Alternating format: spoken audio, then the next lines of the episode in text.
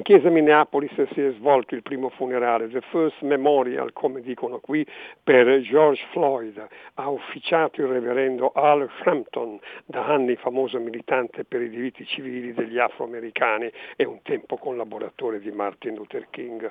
Canti di blues molto belli, testimonianze di amici di George Floyd.